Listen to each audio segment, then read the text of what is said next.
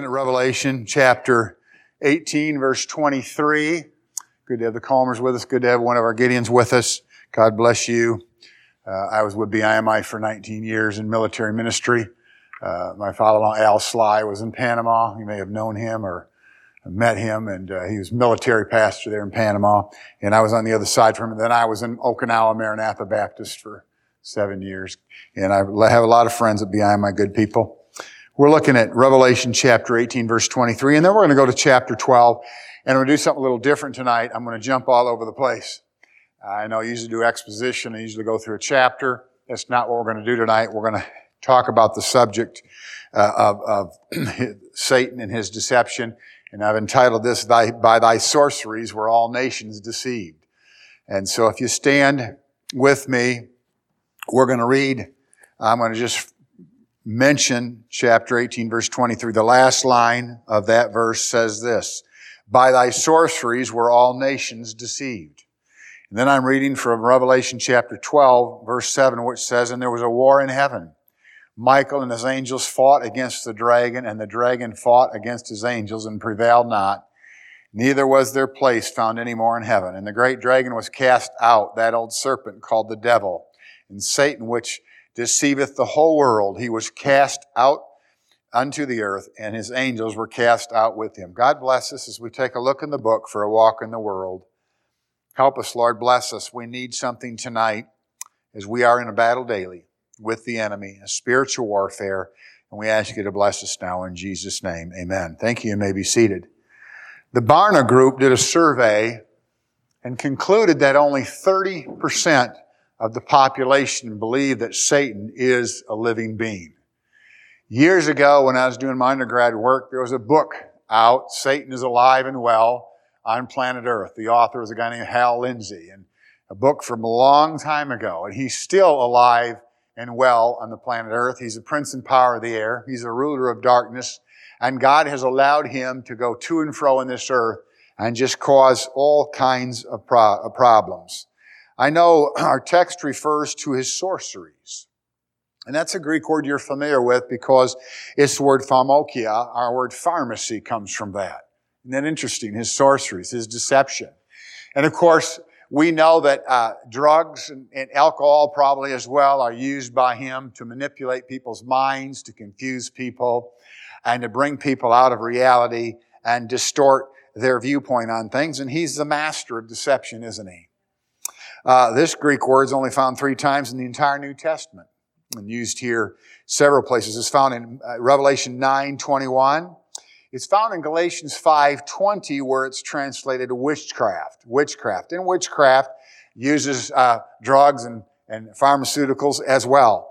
I was interested to know that more people are addicted to prescription medication than non-prescription drugs. Isn't that interesting? We talk about all the illegal drugs and yet much of our population is in a battle with prescription drugs, things they get legally and have at home. And of course, we could throw alcohol in there as well, and it just makes everything all worse as alcohol does. Um, but drugs uh, are used in witchcraft and sorcery, and uh, there's another word in Acts chapter 8, verse 11, uh, magi, which is our word magic, and he's also uh, one who uses deception by tricking people, using magic. If you go back even to Genesis with the with the plagues, remember Satan was involved there as well. Uh, the magicians could do a few things, but didn't have the power of God. And of course, the Lord prevailed. But we're going to talk about many different things today. First of all, the master deceiver has, master deceiver, excuse me, has many, many titles, including 2 Corinthians 4, 4, where he is called the God of this world the God of this world. Now just think about that for a moment. He's the God of this world, this cosmos, this place. That's why the, the spirit of Antichrist exists. You can't turn on your television or the news without see, recognizing someone says something and you say, wait a minute, that's foreign from scripture. All the belittling that's out there of, of normal, healthy marriages and normal people. I mean, we're perceived now as being strange and people who have had these operations and done all these goofy things are seen as heroes and normal people who love their wives and love their children and discipline their children and go to church. We're seen by the world as strange or weird. And it's always amazing to me how Satan has been able to influence this world to that degree. In Ephesians 2, 2, he's also called the prince. The prince in power of the air. So he's called a God. He's called a prince. And he's not a prince uh, by any sense of, the, of that word. But, but the fact is, from the world's perspective, he's the prince and power of the air. Then he's called an angel of light. There's nothing good about him. In him, there's no light at all, just darkness but he's called the angel of light. And then we find in 1 John 2, 18 and 22, he's called the Antichrist. Now there are, there's, the word Antichrist is interesting in your Bible because it includes everybody who's against Christ. And there are many Antichrist.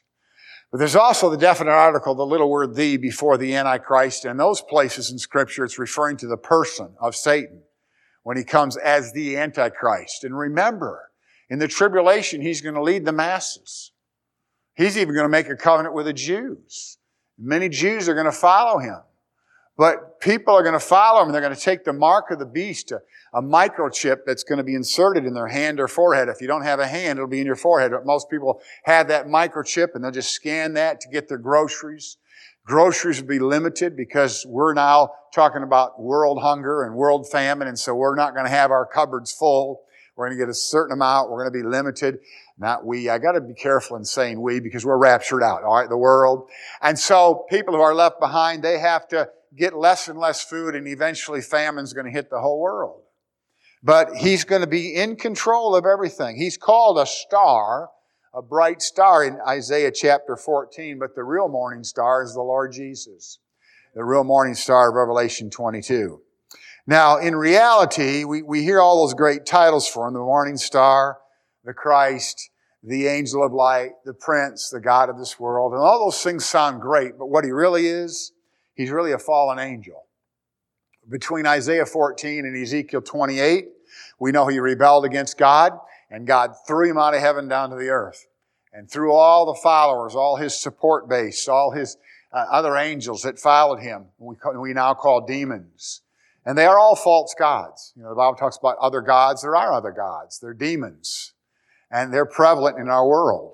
And they're behind all the false teachings of the world, all the false gods of the world. Those are all demon possessed uh, deities. And so we know he's really a fallen angel.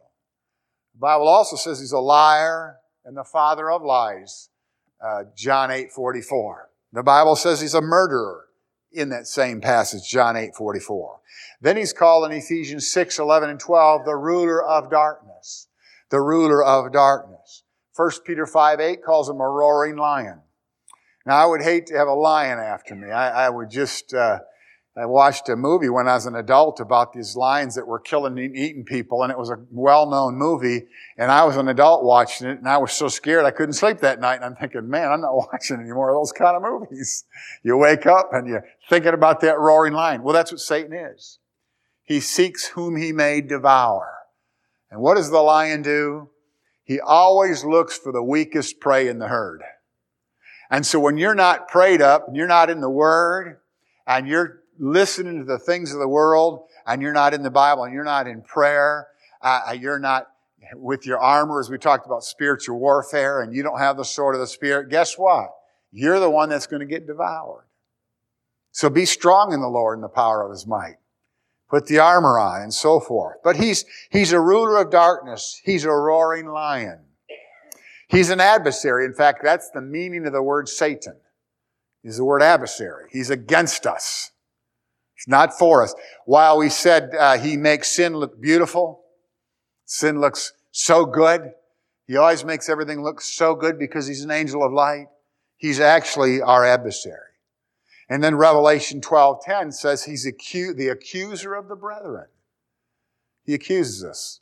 Always falsely, of course. And when we make a mistake, he's quick to throw that in the face of God. But he accuses.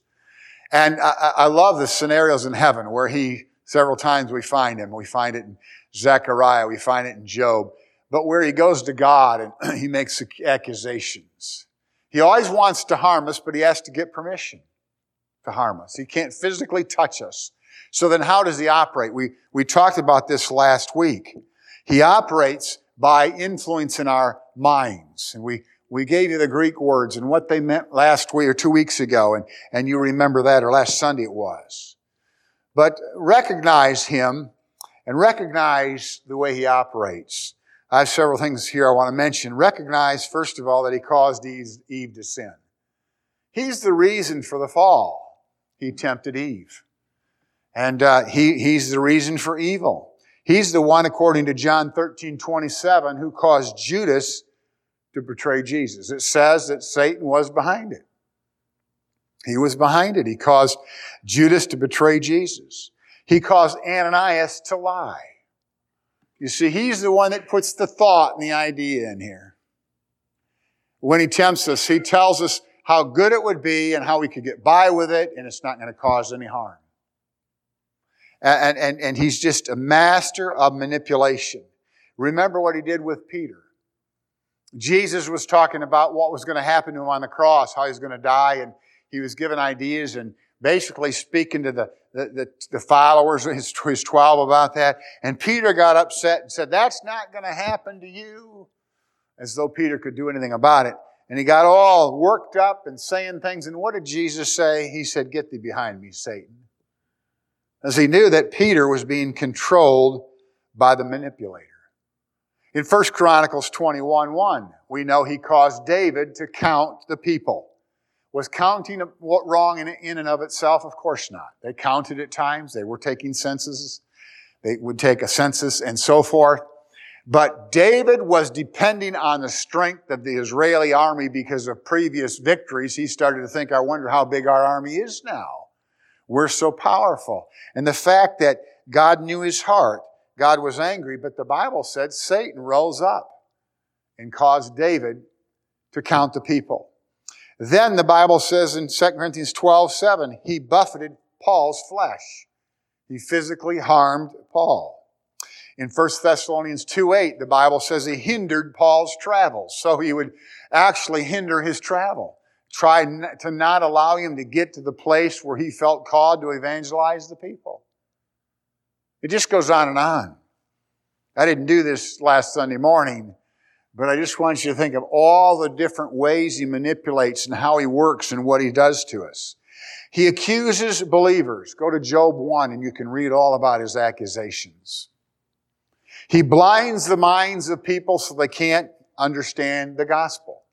You'll share the gospel with someone, they'll clearly understand. But if they don't trust Jesus Christ, a week later, they can't really discern or remember how to trust Jesus Christ. He has done all he could do to try to hinder them from being saved. The Bible says in Mark 4:15, he hinders the word of salvation, distorts it and twists it. How many different varieties of salvation do we find in the false teachings and the cults of the world? One denomination says you have to be baptized to be saved. Another says you have to take the Lord's Supper. Some say you can lose your salvation. It's interesting. He says that He gave me eternal life. He gave me eternal life. Present tense, John 10, 28. I'm an eternal being. He gave me eternal life. But some would teach, well, it's not really eternal. You, you, can, you can lose your salvation. But just think of all the different salvation by works teachings that are out there. Different names. You have to believe, you know, that you have to depend on the name of Jehovah. Now, we know that we, we have the upper hand in that as well because that's, Jehovah is a word that was created by scribes to replace Yahweh. They took the consonants from uh, from uh, Yahweh and the accent marks from Adonai and came up with Jehovah. And they put that in the text because they didn't want to keep writing Yahweh. They revered that name. So we know when we see Jehovah, that's simply Yahweh, the covenant God of the Old Testament. The I am that goes way back before Abraham, Jesus said, I am. So I always tell the Jehovah's Witnesses, you're right, Jehovah is important. That's a hybrid word, though, for Yahweh of the Old Testament. And the Yahweh of the Old Testament became reality in the New Testament when he was born in Bethlehem. But Jesus Christ has always existed. We just didn't know his name until it was given in Bethlehem. And so we know that the, the different teachings on salvation, and then those that don't teach salvation at all, the different cults that teach you're saved by Buddha, or Muhammad or all these other things.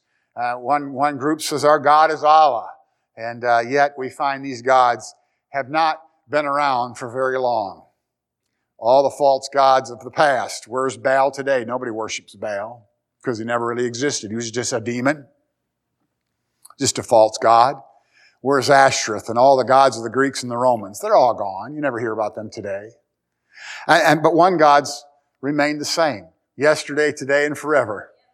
Amen. The Lord Jesus Christ, the Son of God, God in the flesh. And so we find he, he's also, he, he blinds, uh, physically blinds people. We find that uh, in uh, Luke 13, he caused blindness.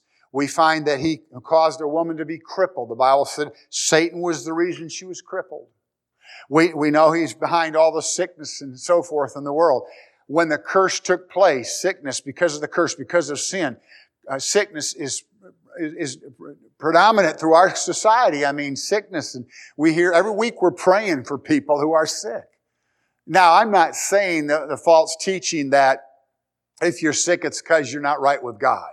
That's also a false teaching. You know, sometimes it may be because you're not right with God. The Bible said he can, God can physically harm us as well. But that's another false teaching. Sickness is of the devil, but that doesn't mean because we have it. We're all going to be sick because of the curse. We're all going to have to go to work because of the curse. Women are going to have childbirth pain because of the curse. That doesn't mean we're doing wrong because those things are happening to us. But there are cases in the New Testament and cases today where people are sick because of the devil. I believe with all my heart, if people in these places, these mental institutions trusted Jesus, many of them would be whole.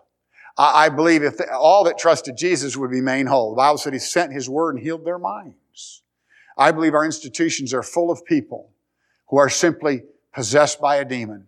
And I believe salvation would change it for many of them. Now there are some that have problems. We understand that. I have a relative with schizophrenia. When he's on his medication, he's good. When he's not, something wrong with him. He realizes he'll say, as long as I'm on my medication, I'm fine, but I lack some chemical in my head and I need medication. So we understand that. And there's two sides to this, but we do understand that he destroys the flesh. Luke says he sifts us like wheat. He just tries to go through our lives and do all kinds of things. Now we talked about 2 Corinthians chapter 2 verses 10 and 11. We talked about uh, the word, the Greek word, one of his devices is to mess with our mind. The word's translated think in Philippians 4 7. To think. And we're going to look at several verses right now. Look at, first of all, at 2 Corinthians chapter 2, verses 10 and 11. 2 Corinthians chapter 2, verses 10 and 11. We looked at this last week on Sunday morning, but we're doing a little something different tonight. 2 Corinthians chapter 2, verses 10 and 11. 10 and 11. It says here, To whom ye forgive my thing, excuse me, to whom ye forgive anything, I forgive also. For if I forgave anything, to whom I forgave it, for your sakes, forgave I it in the person of Jesus Christ, lest Satan should get an advantage of us, for we are not ignorant of his devices. Now we, we understand this word devices is a Greek word, the word methods, and we tracked this down. We looked at several words and concluded that his methods and, methods and his devices are all about affecting our mind. He doesn't cause my flesh to sin. My flesh wants to sin all by itself. Do you know that? My flesh has terrible, terrible desires. Yours does as well. But he puts the thought here. And the thought tells the flesh, wouldn't that feel good? Wouldn't that, wouldn't that be something you want to do? And he puts those thoughts in there. But notice one of his devices here is not forgiving others. So an unsound or an unforgiving spirit is one of the things he uses. People who don't forgive become bitter. God will never use a bitter person. There's been times in my life where I struggled with bitterness. Had to repent. There's been times as a pastor I've struggled with bitterness. As a missionary I've struggled with bitterness. And you have to, you have to realize that that's a tool of the devil. Causing you not to forgive someone. Even if, even if uh, they don't ask for forgiveness, you still forgive them. I love what Jesus did. Father, forgive them for they know not what they do. You know, we want someone to come crawling to us to forgive. That is one of his devices. harboring something against someone. And if you do that, it's hindering your walk. And also here, an unsound mind. At the same two verses, the Bible says, we're not ignorant of his devices.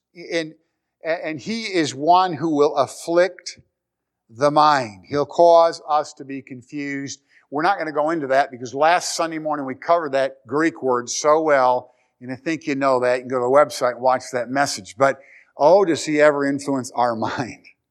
Causes us to think things. Remember we said how you'll just be trying to live right and he'll put a thought in your mind. He doesn't like you. She doesn't like you. They're talking about you. You know, or it'll cause a man to, to look at a woman and say, Oh, wouldn't that be great? And we talked about all those different things. He's constantly working on your mind and spiritual warfare is real. We wrestle not against flesh and blood, but principalities and powers and rulers of darkness. We mentioned that last week. We explained what all that was last week. Can't go into all that for sake of time, but we are in a battle. An unforgiving spirit and an unsound mind, and then an unhealthy message. I like 1 Corinthians 7 5. 1 Corinthians 7 5, it says this Defraud ye not one another, except that we consent for a time, that ye may give yourselves to fasting and prayer, and come together again, that Satan not tempt you in your inconsistency. So he, he causes marriages to be unhealthy by husband and wife defrauding one another of physical things that they need. It's another one of his tools. It's another one of his tools. So we have all of his tools. We, we've mentioned so many tonight.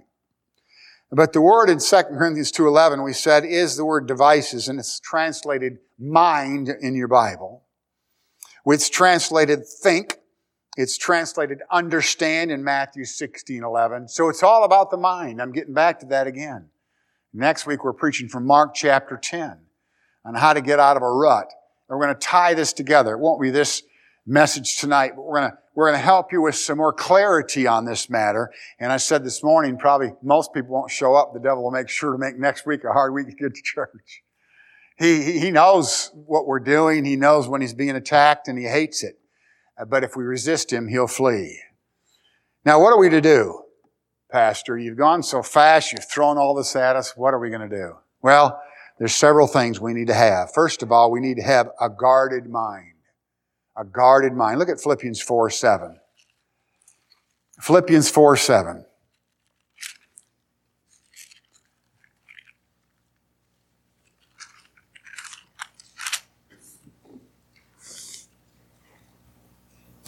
says, In the peace of God, I love this, which passeth all understanding shall keep your hearts and minds through Christ Jesus. The word keep is the word guard. So we need to guard our minds. And my mother used to quote this next verse, and I hated it. Find ye, brethren, whatsoever things are true, whatsoever things are honest, whatsoever things are just, whatsoever things are poor. And she went on to say, think on these things. I'd come home mad about something and she'd quote this verse because she realized I needed to change my thought process. She knew that was the devil doing that to my mind. You know, and she would quote that, but we need to have a guarded mind. A godly mind and a guarded mind are one and the same. The peace of God. I like Colossians, which says, let the peace of God rule your heart. Peace of God's so important in your life. The word rule, we get our word umpire from that. Let the peace of God make the call. Listen, when you doubt, don't do it. When you don't have peace, don't make that decision. Change your direction, change your plans because the peace of God is very important in your life. So we have a guarded and godly mind. Look at 1 Peter chapter 1 verse 13. A verse I've quoted to you often, but we want to see it now. Mark your Bible. 1 Corinthians, Hebrews, James, First Peter, I said First Corinthians, First Peter chapter 1 and verse 13. So not only a guarded mind, the word keep, keep your mind on the right things, but we find here a girded mind, and you know this verse.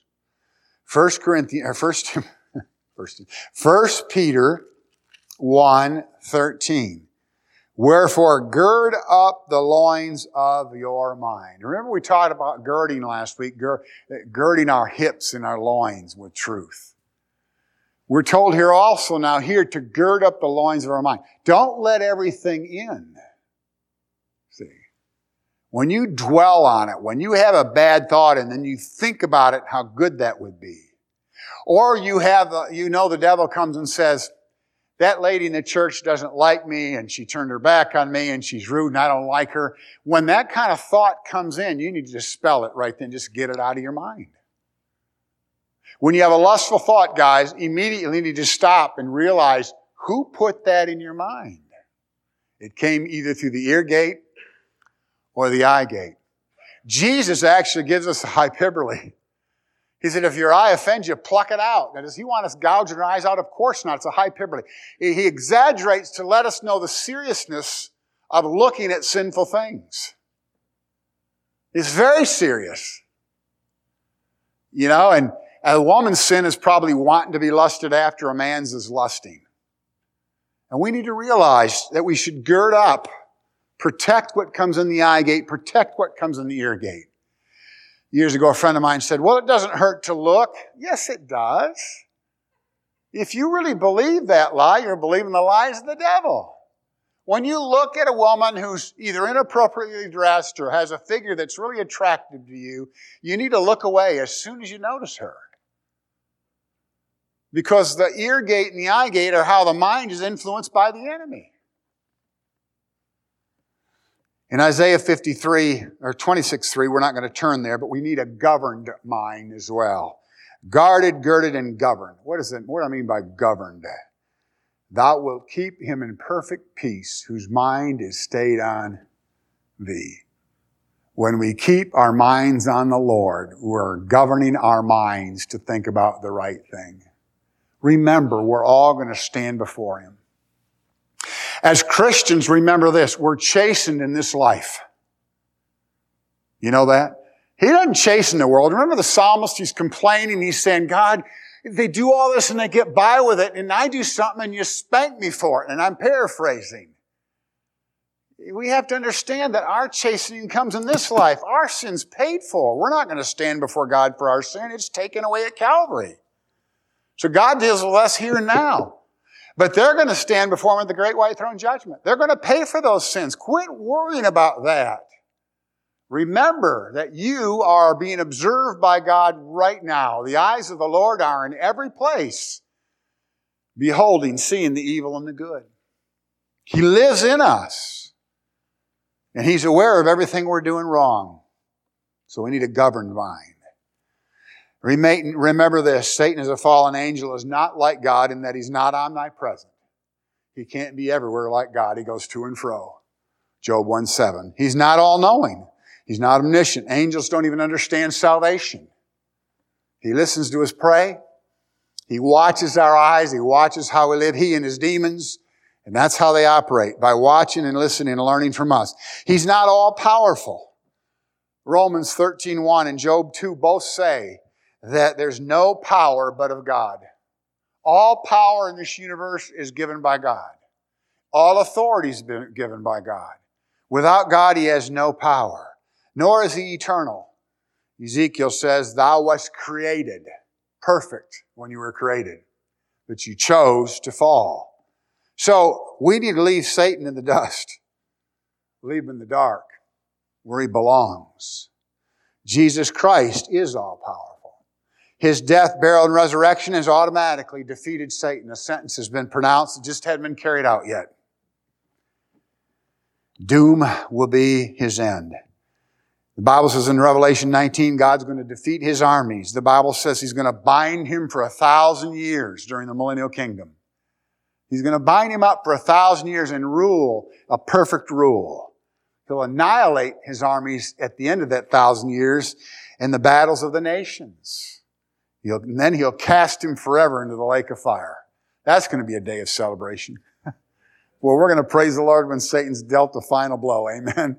Calvary's already introduced him to his, his defeat. But boy, it's going to be great when God deals with him forever. And remember, as we've said before, greater is he that is in you than he that is in the world. We have the sword of the Spirit, the Word of God, and Jesus in Matthew 4 and Mark 4, both places use the Word of God And by resisting Satan, Satan would flee. And when you quote scripture and hide the word in your heart, and you quote it and memorize it and state it over and over again, he'll leave you alone. I told him several times this week, you're doomed, buddy. You're not my buddy.